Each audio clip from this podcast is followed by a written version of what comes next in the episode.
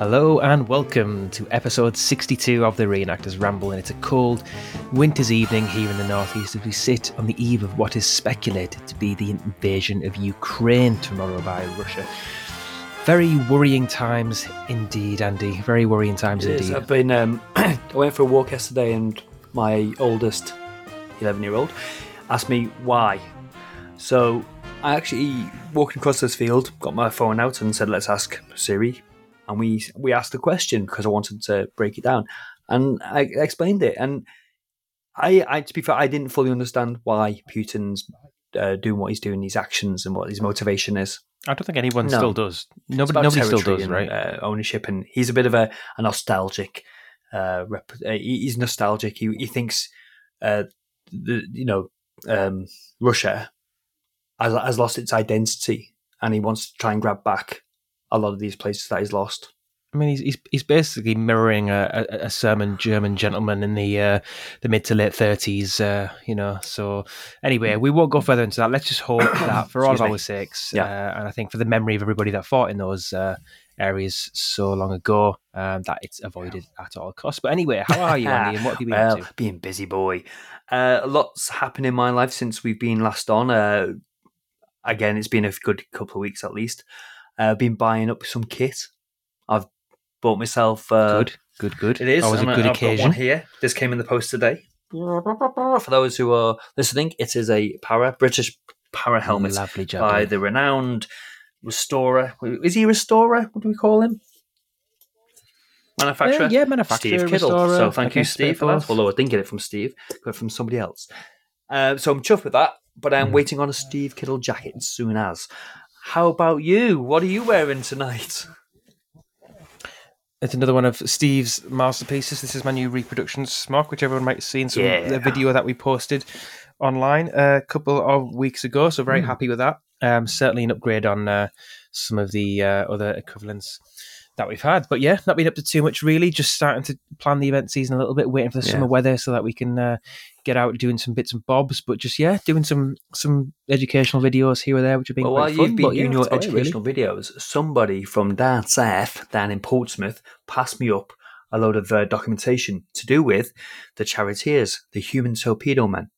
My sister, yeah, the X-Men. Mm, my the sister X-Men. lives next door to the the widow of one of those said gentlemen, and I've got his um, photo albums and all documentation relating to his exploits, um, of which I'm currently archiving and researching. He even appears in the Eagle Annual 1973, um, which details his exploits in Palermo. So that's a nice little uh, read.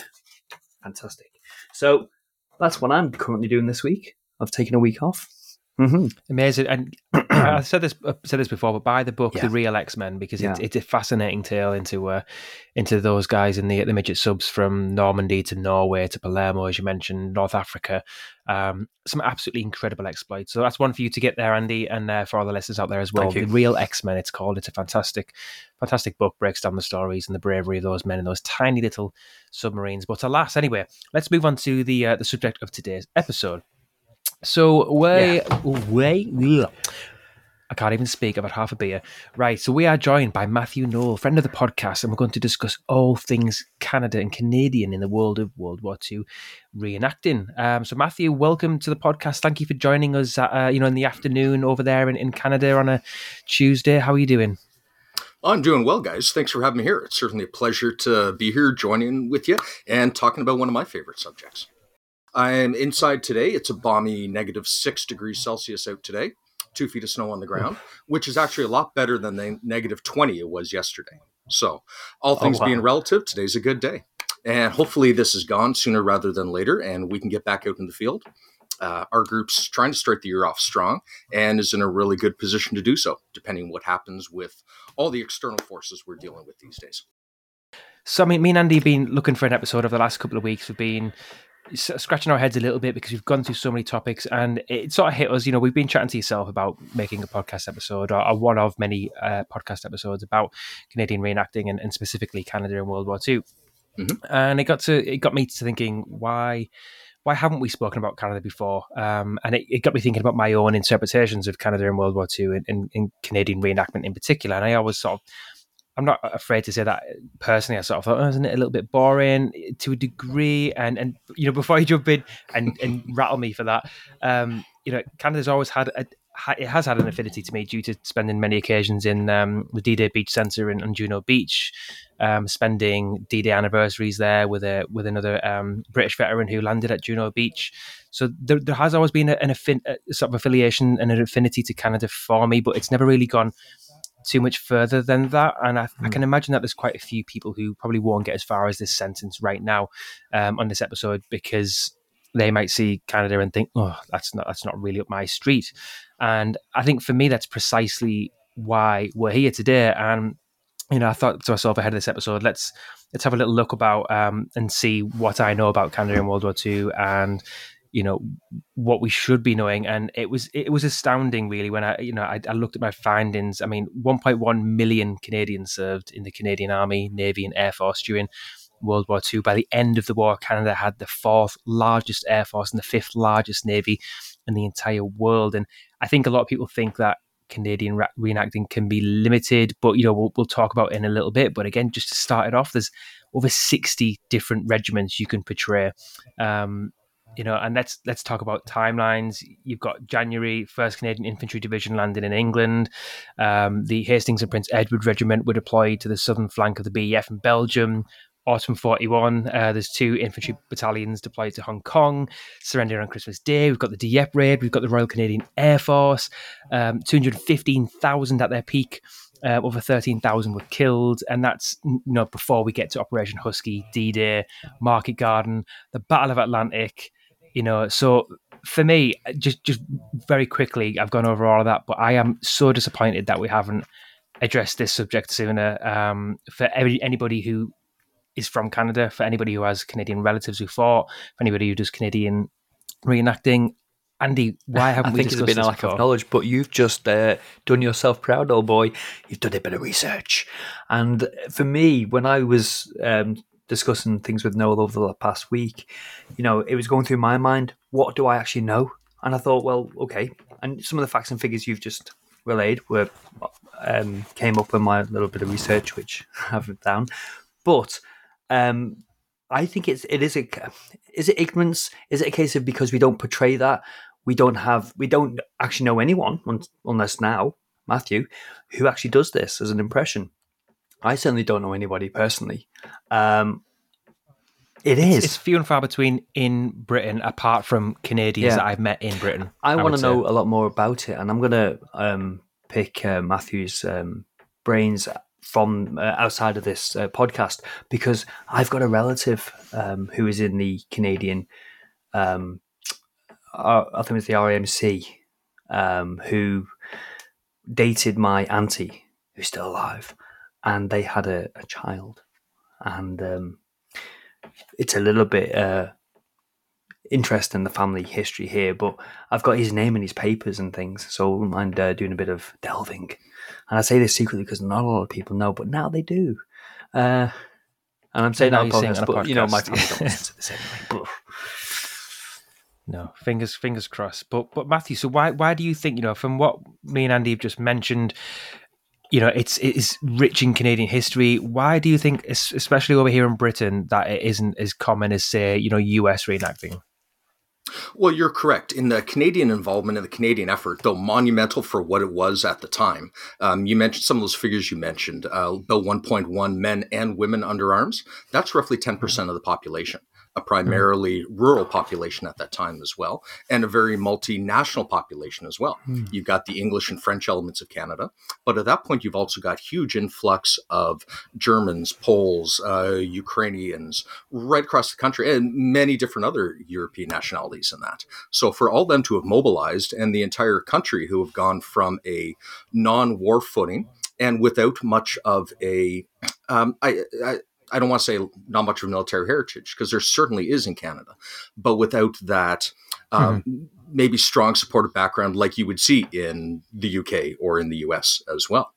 Um, the beginning of the war in Canada is also one of the first times Canada takes its own steps towards being a more independent dominion within the Commonwealth than it had during the First World War. So when the war is declared in the First World War, it's automatically assumed that Canada is involved.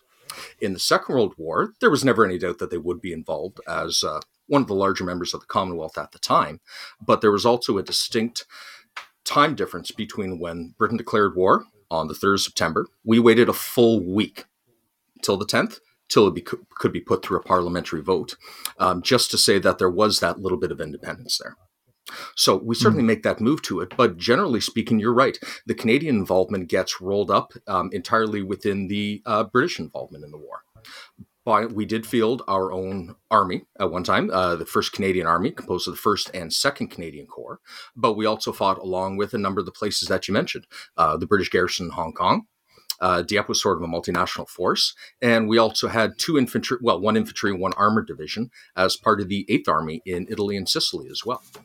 So, from hmm. our perspective, Canadians, it's certainly a very uh, large, substantial involvement, but it is always tend to be part of someone someone else's involvement as well, be that the British side or uh, at several points during the war, uh, the American side as well seems like because there weren't too many, I guess, independent elements of, of, I guess, Canadian action in comparison with the US and, and the British. That's maybe where it gets a little bit lost, I guess, um, behind, wrongly or rightly, behind, you know, British or, I guess, American or other forces. Yes, absolutely, there is. And generally, to look at the Canadian soldier in terms of his kit, his organization, and his equipment, it very much parallels the the British involvement, the British Army, and the rest of the Commonwealth as well. So it is very easy to mis- mistake one for the other, or to include one within the other, I guess I should say. But there are some very, very distinct elements that really were experienced only by Canada at the time. One of Canada's major contributions to the war was actually worked out pre war, and that was the British Commonwealth Air Training Program. So for those of you guys who had relatives mm-hmm. in the RAF uh, or in the RCF, because of course guys were cross posted to both, um, up to about 130,000 aircrew were trained in Canada throughout the war. And that, along with involvement in the North Atlantic, uh, Northwest Europe, Italy, yeah. Sicily, and the Far East, and some other random spots, um, really do concentrate a, a massive effort on the part of the nation at that time. Absolutely, and Matt, that was going to be one of my questions really about the, the Commonwealth Air, Air, Training Plan because you know at its peak there was 94 schools over there, 231 sites across Canada, 11,000 aircraft, um, three trainee, 3,000 trainees per month graduated. You know, so it was a huge, huge part of of the war effort um, over Europe specifically. Um, you know, 45% of them were British and, and, other Commonwealth as well. So I was going to ask just in Canada before we dive, you know, a little bit more into kit and some of the more specific regiments. Um, from Canada fought in World War II. Is is there much left over there in Canada? You know, the remnants of these air training plans? Because in, in Britain we've got you know slight mm. remnants of airfields. Some of them are just bits of concrete on you know grass fields. Some of them are actually sort of still right there in active use today. You know, what are those airfields like today? Those 231 sites I mentioned. Are any of them sort of you know restored, kept as museums? Absolutely. A lot of them are still around. Most of them are now local municipal airfields they've been upgraded and modernized and such. But there is one roughly maybe a 10, 15 minute drive from me in Oshawa, Ontario, okay. that was a British Commonwealth Air Training Program base at the time. Um, it is now a modern airfield. And now the original base was at the south end of the field. The modern aerodrome and everything is at the north end of the field, north control tower and whatnot. But at the mm-hmm. southern end of the field, there is still a couple of buildings left. Now, I grew up in the area that I currently live, and growing up, I remember there still being both wartime hangars still on the property. now, they got to such a condition that it was actually cheaper for the, to let the city let them fall down rather than actually demolish them themselves. So they've been gone a number of years. But there were those two hangars, um, a couple of Nissen huts, one of which was filled with a guy's collection. This guy started collecting May 30th, 1945 and didn't stop until he eventually passed away. So the stuff wow. in this museum, Rich Andy, incredible, incredible wow. stuff.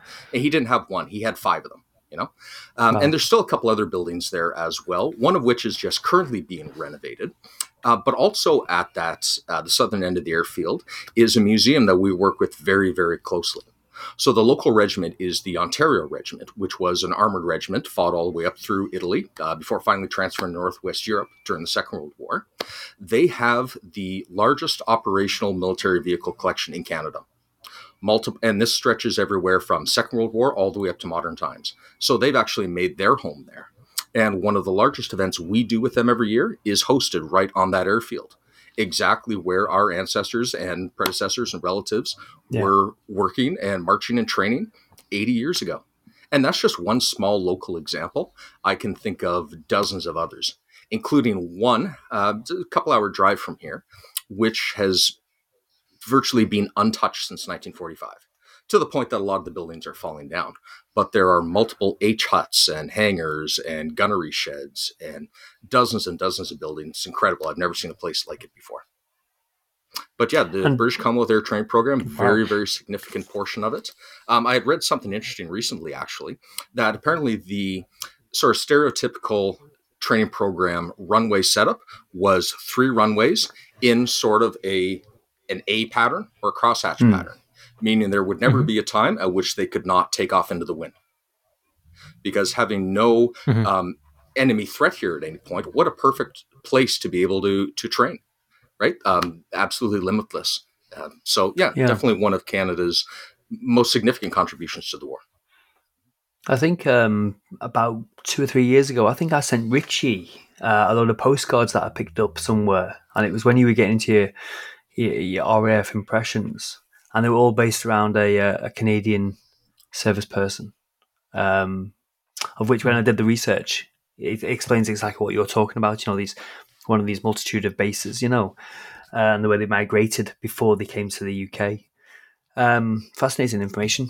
For me, what's really interesting is if you get to know mm. some of hmm. these actual pilots that um, that went across on the air training plans. They spent, I think, if I'm right in thinking, it was towards nine months of training uh, uh in actual in Canada before they were eligible to come back. So a lot of these, you know, airmen that went across, they would be over there for nine yeah. months training, would come back and you know had a lifespan really of of six weeks. So you know, to, to a lot of these people, Canada was was home. These young men, you know, they spent you know a large proportion of their actual adult life outside of their own home. In Canada, it became their life. So you know, it's a huge, huge part of, of, of British history as well in, in, World War II. And I think we, we shouldn't forget that contribution. Um, at all. You know, not not to mention like we mentioned the actual amount of uh, aircrew mm. that that took part. And, and, in Canada as well, Matt, is there is there much of a you know Royal Canadian Air Force reenactor presence, um, or is it largely favoured towards infantry? Definitely larger favor towards infantry. There are a number of individual impressions uh, of RCF of and RAF of all types, be the pilot, bombardiers, navigators, all the way down to your ERCs, your LACs, and whatnot. Um, I've got an LAC impression myself as well. It's been a while since I've worn it though, so maybe this will inspire me to put on the blue and get out there again but primarily, uh, yes, mm-hmm. it is infantry or service and corps related reenacting for the most part. Now, where I am is um, I'm about 40, 45 minutes or so east of Toronto. So I'm landlocked. So there's really not much of a naval presence here either. But definitely Air Force, Army, 100%. Yes. As well as all the uh, women's services and corps and supporting home front elements and things too, which is something we're really trying to encourage here these days as well. Is it a big scene over there? Uh, very small, for sure for sure. Um, okay. As a population, Canada is at about 30 million or so. So we're about 10% of the, what the United States is. So you can appreciate if there's a thousand reenactors in the United States, there's a hundred here, right? And okay. we can figure out similar ratios with the UK as well. So what we tend to see here are mm-hmm. pockets of reenactors around some of the major cities. Um, geographically, most Canadians live in the southern part of the uh, country, within 100, 200 kilometers or so of the US border. So there's sort of a large band of people across the bottom of the country. Not a whole lot of people up top. You don't want to be there. Too many, too much snow, too many trees, too cold. Um, not, not really suitable uh, like it is in the south, right? So again, we tend to be in pockets in some of those major cities, and not necessarily a whole lot in between. But we all work very, very well together, gel really well together, and act as uh, one group in a lot of cases, depending on the events and that we're attending and we'll work very hard to support each other in the same way as well. And Matthew, how does that affect um, you know, equipment availability, uh, reproduction manufacturers over there, and the price of equipment over there. Because you know we're seeing in the UK the price is mm. just rapidly rising and rising and rising.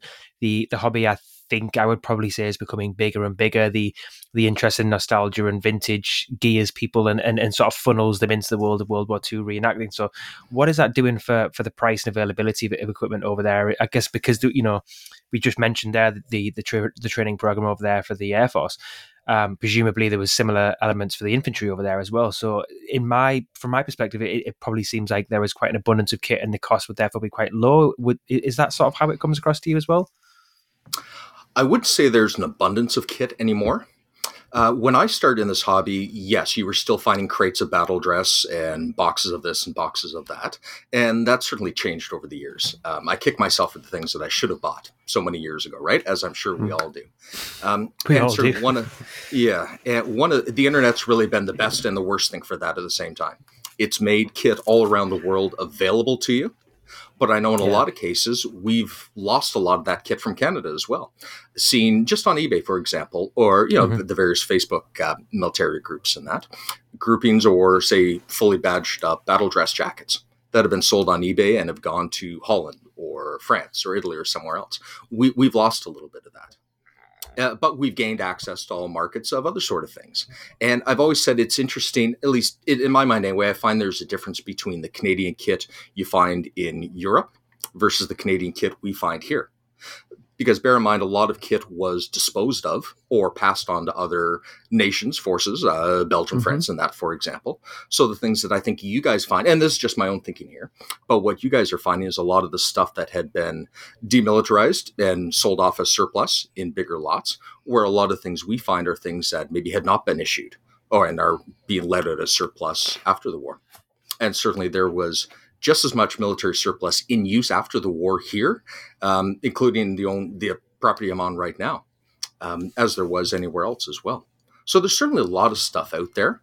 It's but in terms of in terms of original stuff, uh, insignia, equipment, uniforms, but like everything else, becoming fewer and further between, and more expensive as well. Absolutely.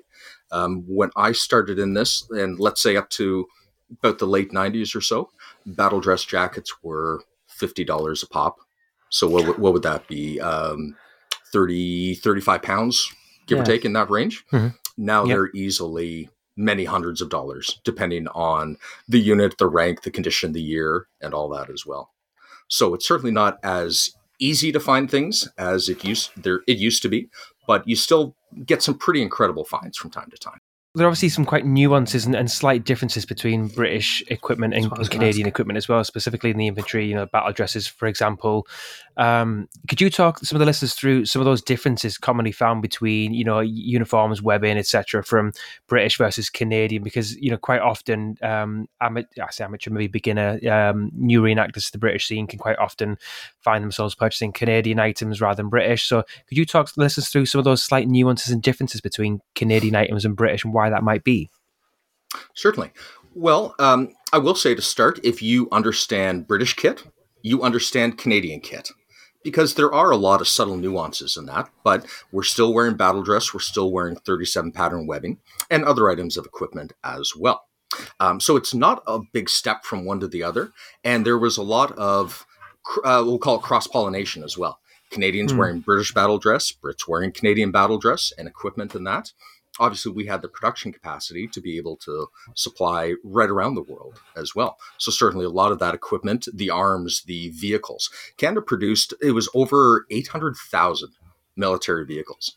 Um, a lot at General Motors, which uh, not too far away from here either, and a lot of that was made specifically for British forces um, and even Russians as well. We sent a lot of jeeps and carriers and trucks and other things to aid Russia as well. Um, so again, if you do understand one, you understand the other. But again, there are those key differences of kit that would make you stand out as a Canadian versus a Brit. And from a Canadian perspective, um, there are several stories we could relate with where during the war we're still regarded as colonials in a lot of senses, right? Cowboys to some extent as well, but certainly colonials. So you see Canadians taking a lot of those steps to promote their their own self identity and the fact that we are not we are a we are not British and b we are not American either. We tend to straddle those those lines um, mm-hmm. fa- fairly easily in that. So uh, if we start kind of at the bottom and work our way up, in terms of boots, we wore ammo boots same as Brits did right across the world. That was the standard bit of footwear. The one key difference, though, is Canadian made boots did not have toe caps on them. Oh. A really simple and easy way to look at somebody and understand are they portraying a Canadian, or are they using British boots? And again, we would have used both at some point or other. Especially think of a theater like Italy, where your supply lines are stretched so thin, and we are fighting as mm-hmm. in our own divisions as our own corps, but as part of the Eighth Army.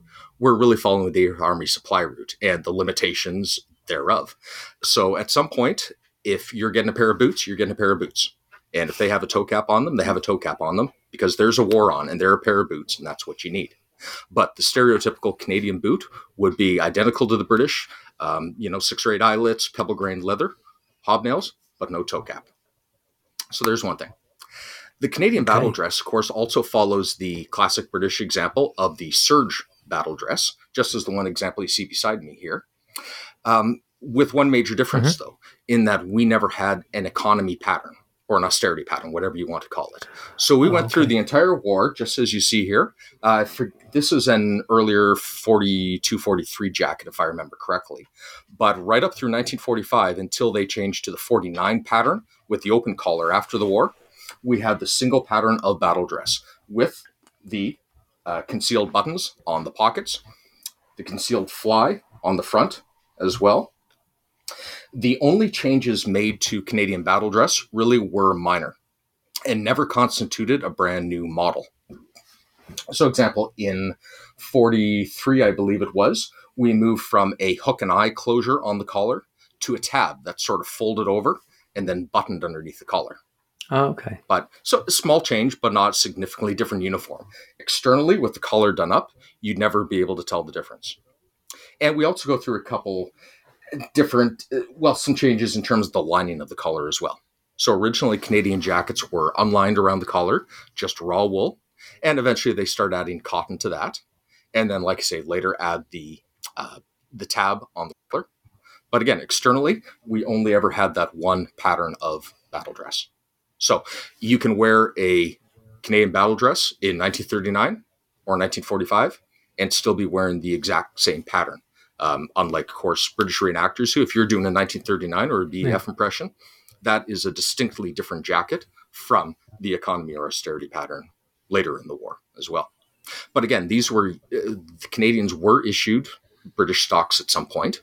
I had seen a picture in a local Legion Hall just before Christmas where the wearer was distinctly Canadian. Canadian cap badge, Canadian shoulder titles. I could spot it a mile off. And I sort of had to do a double take at it because sure enough, he was wearing an economy pattern British blouse because it did have the open uh, buttons on the uh, breast pockets and then the uh, button placket as well. And just recently, I had seen in a set of orders from the 3rd Canadian Division, where uh, I believe it was September 43 or so, where they had distinctly ordered the removal of all British battle dress held in stores, with the notation that any British battle dress currently in use will be continued to be worn until it was worn out, at which point it would be distinctly replaced by Canadian battle dress. And the other really distinguishing mm-hmm. element of Canadian battle dress is that greener color. So it's much more of a khaki color versus what we would call a British brown color. Okay. Um, I do have a British jacket here, and this is obviously an economy pattern. And hopefully it shows well enough on camera here. But if I drape the two over the side, you should mm. be able to see there's a distinct olive tone difference to the uh, Canadian yeah. battle dress. Pardon me? Oh, I missed you there. Sorry. yeah, distinctly brown and Which a distinctly olive tone really to the uh... color. It really mm. is. It's hard to it and Canadian battle dress does vary widely as well because there's a war on and shades don't have to be 100% close enough is close enough. So even within my own collection i've got a half dozen different jackets that are all just slightly different from one another. But of course it's not a solid color either. That khaki is made up of red and white and blue and green and brown strands and everything because it's um, it's not dyed of course it's milled to be that shade so it's one of those things that really sets somebody apart from wearing a british uniform versus a canadian style uniform I guess one of the other major elements in terms of headwear that I'll point out is the beret. So Canada starts the war with the wedge cap or the field service cap, just as I'm wearing here now, mm-hmm. uh, in a distinctly Canadian color with distinctly Canadian buttons on the front as well. Um, So we start off with that, and then when we finally adopt a beret in 1930, sorry, 43 or so, it is a spun wool Basque style beret, similar to your commando, your armored, your airborne beret, Yeah. but distinctly different from the British General Service cap, which of course is a multi-piece construction. Okay, uh, Mhm. not that Canadians didn't get issued those sometimes as well, but by and large, it was sort of a sort of national and unit pride to be wearing Canadian Canadian made equipment, especially battle dress, which was generally regarded as being of a better quality and a better fit than British battle dress. Most Canadian battle dress was made by civilian contractors, uh, companies like Timothy Eaton's and Tip Top Tailors that owned massive department stores and made suits off the rack by you know the thousands or Hmm. millions in that. They now there was a definitely a rough period of transition as they start to move towards production of battle dress. Uh, one source I had read recently said of the first lot produced by one of those companies, about 50% were rejects. So this is a major problem on with a limited supply of wool at the time and the need to outfit Mhm. these Canadian divisions in late December 39, early 40 that are trying to get overseas.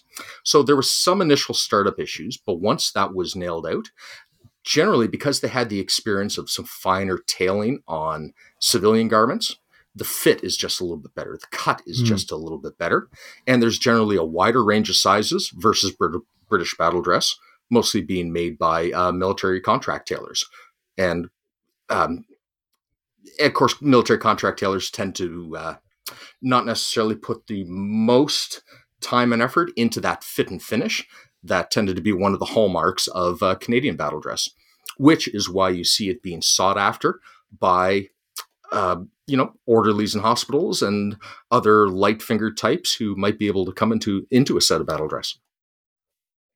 So that's sort of the rough top to bottom things that kind of really stick Canadian out in terms of the most basic uniform without getting into insignia Yeah. and further equipment from Mhm. there.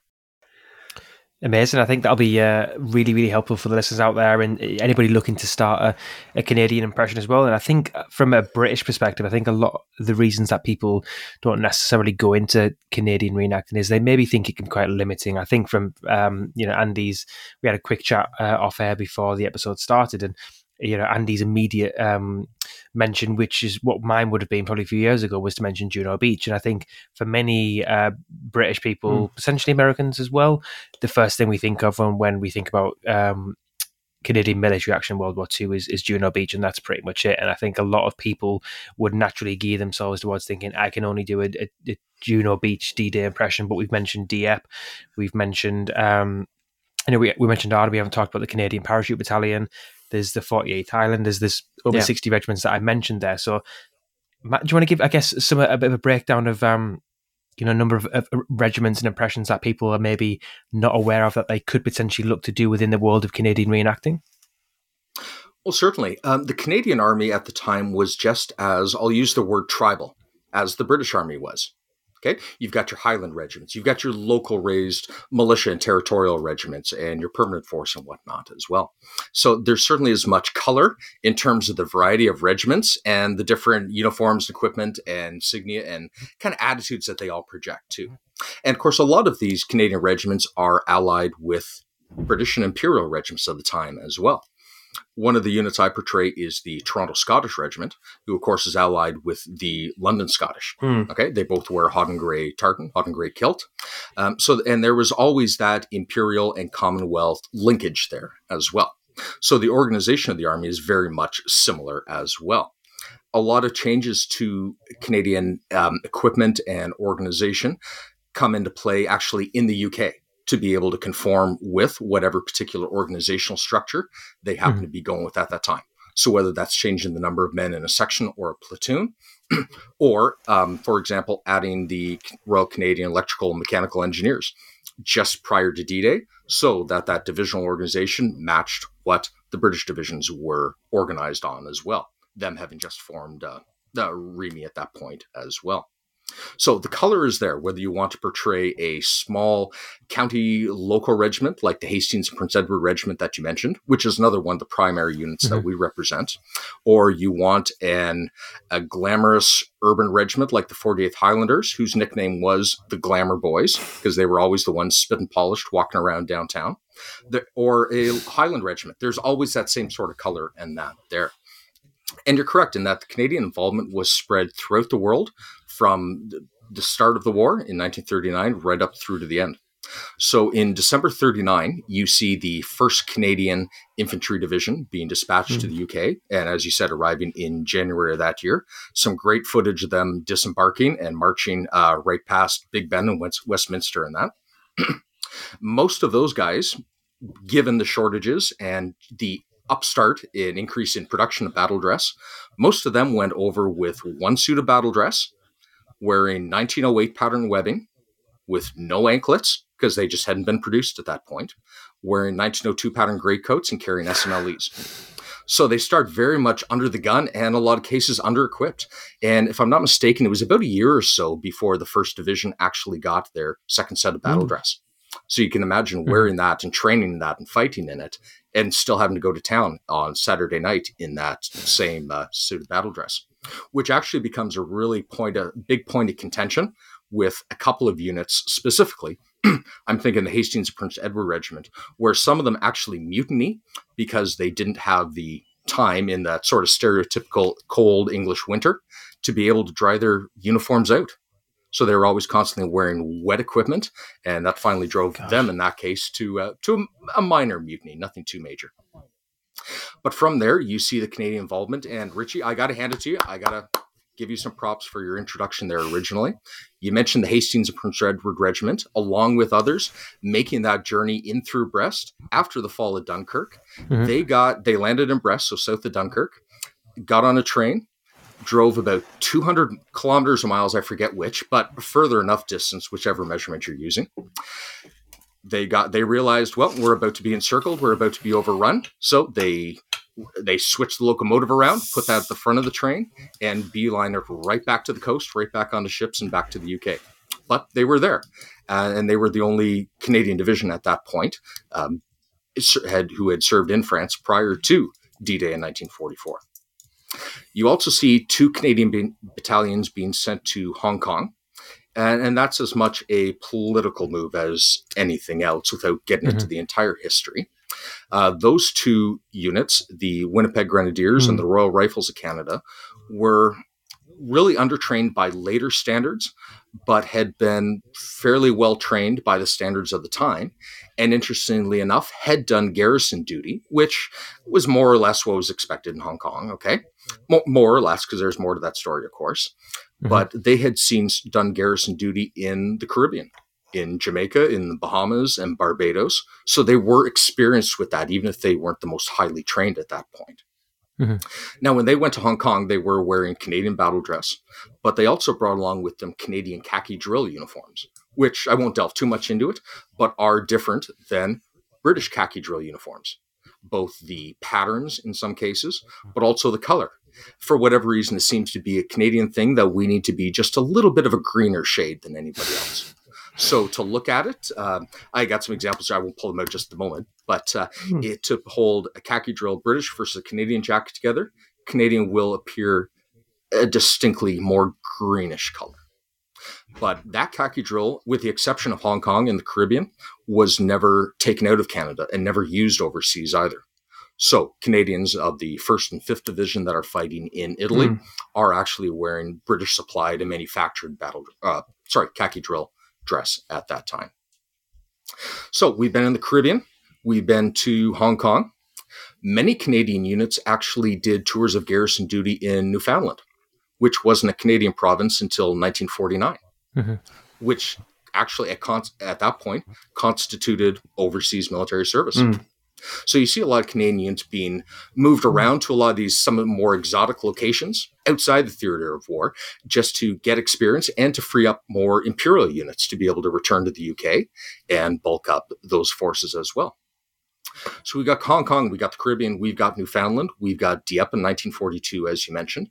Same uniform as the one beside me here, but a different different insignia, different equipment. You've got the invasion of Sicily in July of 43, the inv- invasion of Italy just after that, of course, um, and the involvement of the 3rd Canadian Division in Normandy. You have the uh, sorry, 4th Canadian Armored Division and the 2nd Canadian Infantry Division joining them shortly thereafter in mid July 44 or so. You also have the 1st Canadian Parachute Battalion parachuting into Normandy on June 6 as part of the 3rd Brigade 6th Airborne Division. And they, of course, work with them in terms of the in, uh, jump over the Rhine in March of 45 by which point in early 45 all those canadian divisions that had been fighting in italy are transferred to northwest europe and make up the remainder of the 1st canadian army. 1st canadian army at that time and at various points throughout the war had other nationalities and units attached to it as well so i know for operation i believe it was operation veritable you have 30 corps attached to the 1st canadian army you have the 15th Scottish Division, the 15th Highland or 51st Highland Division. You have the Belgian and Polish armored brigades attached to them as well. So the Canadian Army really did get around. We served in all different theaters of war, all different services, and alongside a whole host of nations as well. There is actually one interesting story. Uh, I won't get into the whole thing of one particular Canadian naval ship. I think it was the HMCS Uganda, actually voting themselves out of service in the Pacific and returning to the Atlantic to fight, where they had preferred to fight at that time. But of course, Canada has coasts and fronts on both the Atlantic and the Pacific. So for a mm-hmm. lot of that war, too, we're responsible for defense on both flanks, plus providing troops for overseas service and all the other service and logistical support that that entails as well.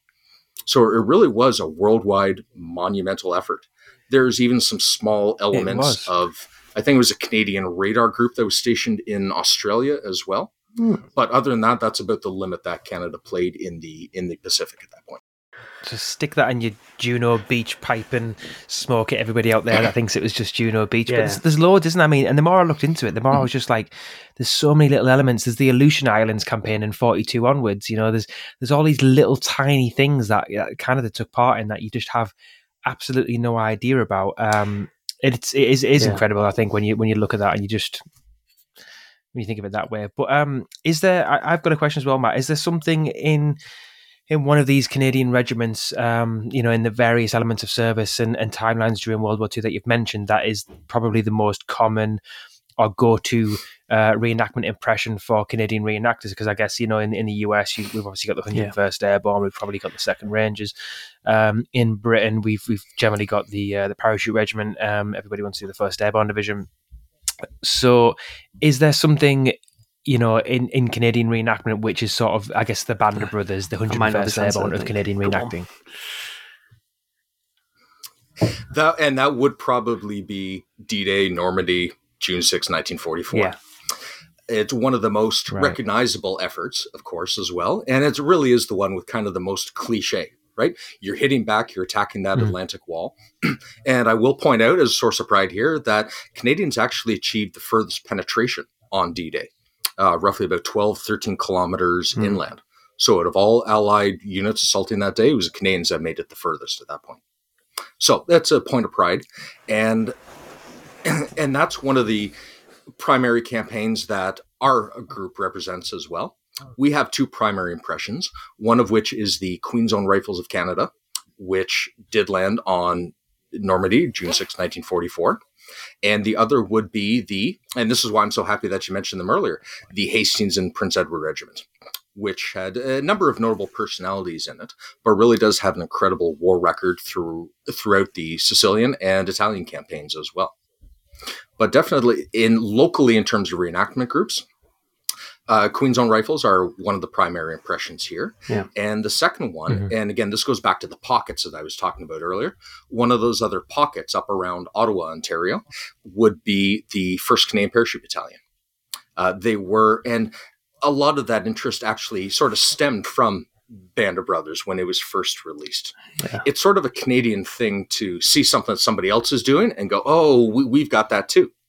So the commercials on uh, TV on the History Channel at that around that time of Band of Brothers were the Canadian Band of Brothers, which well, happened to be the Mm-hmm. first Canadian Parachute Battalion, uh, which I was per- trained at that time as well, and Yeah. was and still am very pleased to have known many of those guys Oh, including their uh, last wartime. He was the last wartime commanding officer in uh, Canada by the time he passed away, Colonel Fraser Eadie. So those are two of the primary ones: Queen's Own Rifles for D-Day, and then uh, one Uh-huh. Can Para for Normandy. I really thought that the uh, the Devil's That's amazing. Brigade, the first special service, might have been mentioned there. Seems to be uh, prominent when you type in Canadian Well, regiments. d- don't let me undersell them either. One of the other main groups I should point out, in all fairness, is the First Special Yeah. Service Force. There's a good group of them just in the local area, and they do a great job as well. For any of the listeners who don't know, the First Special Service Force was, if I get my ratios correct, about 60% American and roughly about 40% Canadian. Now, those 40% of Canadians had actually been recruited as the second Canadian Parachute Battalion, but are now getting transferred to the First Special Service mm-hmm. Force. They were all trained for what had intended to be the Nor- invasion of Norway, which never really happened, but they used that same mountain training and equipment and everything to um, work themselves up through Italy and uh, a number of their famous Mm. battles. But that's an interesting element for Canadians who want to portray a Canadian impression, but like the look cool factor of some of the American kit, because that's a completely different world. So they can be Canadians, Mhm. but wear the M1 helmets, have the comfy M43s instead of wool battle mm-hmm. dress, and other things, carry Garands instead of mm-hmm. bolt action rifles, and that sort of thing. So those would definitely Yeah, be the three. yeah. But yeah. Yeah.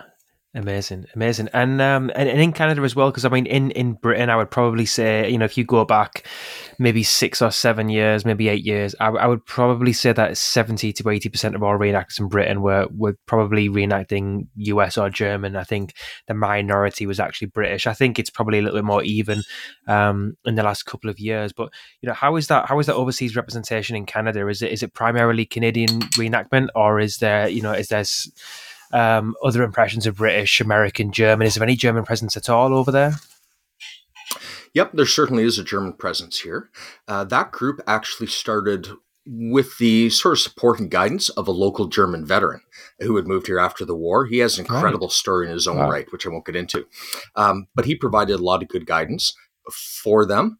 And they portray a, they're a bit of a hodgepodge. They've got a Wehrmacht element, there's a Luftwaffe element, Fallschirmjägers, that sort of thing, um, in, in addition to SS as well. Of course, these days, some of that's better kept under wraps than than anything else.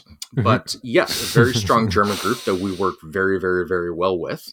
Uh, but interestingly, the one group that really isn't represented are the British forces, with the exception of a gentleman Wow. in our group who represents British Home Guard. He is British born in his own right in that, so I'm I'm perfectly fine with that. Other than him, I can't think of any local British reenactors, to be honest with you. Wow. No. But again, the, the equipment and the kit and the history really is so close and so intertwined Mhm. that you could get your you could do Canadian and probably still get your British fix if if that's what your Mhm. what your poison was. Yeah, yeah, definitely. And maybe that is, you know, going back to the the start of the episode, maybe that is, you know, one of those reasons why there there is there isn't much of an overlap really, I guess, in, in either nation really, just because the, the kit is is so remarkably similar. And even even the names of the regiments, you know, the traditional Scottish affiliation with, with many of the regiments over there in Canada. Um, Yeah. if you're not educated, you could be fooled into thinking that, you know, some of the Canadian regiments are just British regiments. Um, and I think a lot of people probably just aren't aware of that. Well, there are a lot of Canadian regiments, especially things like Highland regiments, that originated from British military veterans Mhm, yeah. who had immigrated, say, before or after uh, the South African War and whatnot. So you see a, a cadre of guys who had served in, say, the Argylls, Mhm. uh, the Imperial Argylls, now serving in the Argyll and Sutherland Highlanders of Canada. So there's always a bit of that connection and a bit of that mix there. It was actually sort of a, it, it was a thing early for eh, early war Canadian officers serving in the UK to adopt a bit of a, a, a bit of that stiff upper lip and a bit of that sort of put on British accent. And I know of one particular memoir where he makes very clear uh, this is one of the private soldiers writing about this. His officer had always seemed a bit of a stuck up, had a bit of that sort of clipped tone to him, which everybody knew was absolutely affected. How quickly that dropped as soon as they entered combat. And it was just not important mm-hmm. anymore. Yeah. Um, but there's always been yeah. that, obviously, a very strong Anglophile connection with Canada and Canada and the UK mm. as well.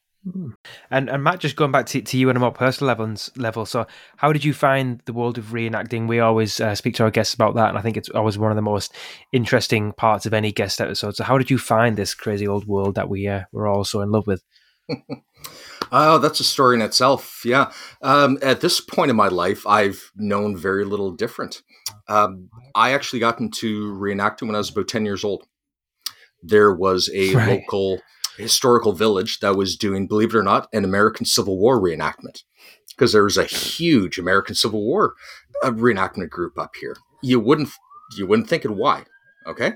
But there were roughly fifty thousand Canadians that served on both sides of the American Civil War then, for a whole variety of reasons, and that. And this group had become very well established up here. Well, again, I was about 10 years old or so, and we were always visiting museums and historical sites with the family and that. So we went out one day, went to this reenactment, and it was incredible. Um, it was always something I was interested in, and but I never really thought much more about it after that. Didn't realize this was something somebody could do, or this was a hobby. I, am mm-hmm. 10 years old. What do I know? Well, I got to hand it to uh, my parents, who actually got me involved. And for a number of years, it was both uh, my, my father and myself as a little 10 year old 10 year old drummer boy going into events and did that for probably three or four years until I started talking to a number of the other guys in the unit. Now, I don't know if this happens in the UK or not, but it's definitely a Canadian thing to reenact several different time periods as well. So a lot of the guys in our group have done 1812, have done the American Revolution, have mm-hmm. done First and Second World War as well. And at that point, there was a number of guys in the American Civil War group I was with who were doing World War mm. II Canadian. Now, this was also at the time where we tended to operate under umbrella organizations. And that has since changed a little bit as well. But it tended to be the same 10 or 20 guys at every single reenactment just in different uniforms as to the time period they were portraying at the time. So these were some of these guys, right? They did, yes, they did Civil War with us, but they also did World War II and World War One and things. And at the point where I was about 16, 17, got into World War II and really haven't looked back at this point. There's a lot that I haven't done in this time period, but I made the decision long ago to really in, focus on Canadian impressions and the Canadian history and until I'm done with that or find a reason to go somewhere else, um, that's that's what I'm sticking with. And at this point, I mm-hmm. like to say I fought the war five or six times over, but I'm still yeah. learning all the time, finding new things all the time, and finding new outlets to enjoy it with as well. But yeah, it's it's been a long road, and that's why I say at this point, um, I don't I don't know any different in my life. And to that mm-hmm. point too, I kind of have a difficult time, I guess, appreciating what people who are in their 20s, 30s, 40s, whatever it is, and are, but are just entering the hobby. What do they know and what don't they know and what don't they maybe understand? Just because I've always mm-hmm. understood mm-hmm. things to be a certain way or things to happen a certain way.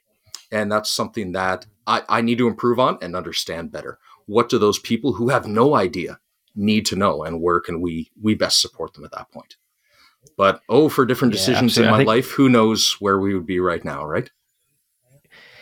Indeed, and I often uh, contemplate that myself, and just mirroring your own feelings there. Um, I, I can't remember a life uh, or what life was like without yeah. this hobby, and I, I don't wish to, uh, to, to to feel that uh, anytime soon either. Um, and it's it's amazing to uh, to see the journey that you've been on. And a rest, sorry, a change is as good as a rest sometimes. I think, and uh, you know, as you mentioned, just exploring new areas of of your own uh, nation. There's, there's there's unlimited potential. I think, and you know, there's there's always something new. I think to keep you enthused. And just just related to your to your last point there again, just on. Um, I guess beginners, new people entering the hobby. I think it's important to note that people in this hobby can be beginners, whether they are 14 years old or 41 years old. Um, and that doesn't make any of those people any, you know, less of a person for those things there. And I think you're right. We, you know, how us more experienced reenactors do always need to be a little bit more open. I, again, will hold my hand up, uh, even though many occasions Andy and I have talked about being more like like Randleman Bull. and being more beginner friendly. But but we still don't, though, do we, Andy, all the time? And I think we do as a collective need to sometimes sit down together and actually have these calls that we're having now, uh, Matt, because, you know, the, the, the level of education you provided over the last 50 or so minutes has been outstanding. And I've learned a lot, and Andy's learned a lot, and the listeners will learn a lot. And I think we've got to do more of that on this podcast, Andy. We've got to do more education, more learner friendly, you know, and, and not even just to beginners. You know, let's help people learn that uh, have been in the hobby for 10 years and haven't maybe expanded on their own things. Let's go into some of the details and the risk that comes. It does. I think well. um, for me, having my notes and having an extra screen up in front of me, everything that Matthew was discussing, I was thinking that's what I was just going to ask. That's what I was just going to say. So it was just a it was a perfect um, lecture. I'll, I'll put it down as a lecture because you've just taught us everything that I, we we all wanted to know. So that was just it's been a fantastic little experience actually. It isn't. Do you know what I'm Mm. really, really enjoying still is is just that all over the world. Obviously, we've got Matt over there, five hours behind in, in Canada. We spoke to US reenactors, we spoke to reenactors in the Czech Republic, and all over the place. And I'm absolutely loving the fact that this worldwide community that uh, does something very, very niche. You know, it- it's amazing that all over the world we're enjoying this very small hobby and we can get together on these calls, and then and people all over the world can can listen to it as well, and we can all get involved in this community. I just wish that we could all get together in some sort of huge worldwide sort of reenactors meeting somehow. No, jamboree. That sounds good. Yeah, maybe we should just get every all Well- the reenactors well, from Canada the- and the states and everywhere together. what you guys are doing here with the reenactors ramble is incredible. Um, I've it was probably uh, you guys were about a year in, I think it was when I first started listening to you in that, but Mhm. it was it was something different, even if it wasn't a Canadian topic. You know, it, I guarantee it wasn't at that point, but still interesting to listen to and to be able to connect with everybody right across the world.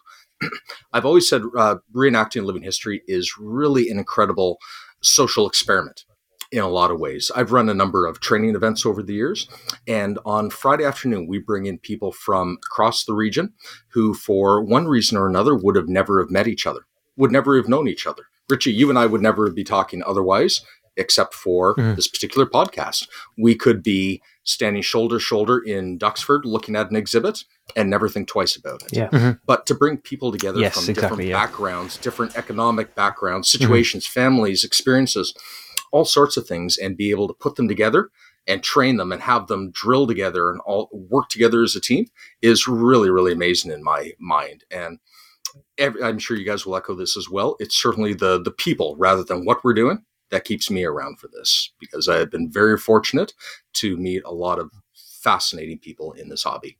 And I, I wouldn't trade it hmm. for anything. That's for sure.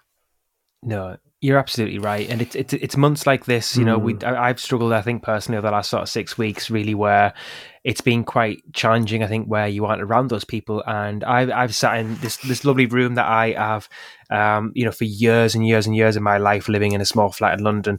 Um, would dream about having a jeep in the garage, and would dream about having my equipment on display around me, and all the uniforms and equipment that I've now got in my life. And it's funny that when you get to the end of a season and you have nobody to share these things with, how these things very quickly become meaningless and, and valueless to a certain degree. And I think you're right. Until you've got somebody to share it with, like yourself or like my friends in the hobby around me, it's it's meaningless and it's all just it might be worth money, it might be an interesting piece of history, but unless Yeah. you've got those passionate people around you to engage with, it's it's almost pointless. It's true that. Aye. Yeah, there was there was one point last year where I kind of looked around and said, "What the hell am I doing?" It's at that point. Mhm. You're right. It was just it's just stuff. It's it's old old people's stuff, right? Old people's junk. But without that, it was that knowing that I'd be getting to talk to you guys, that I'd be getting to see the rest of my group, and getting Mhm. to see my friends, and get out there again. That certainly it, it holds it, it holds the value for me because of that. Yeah.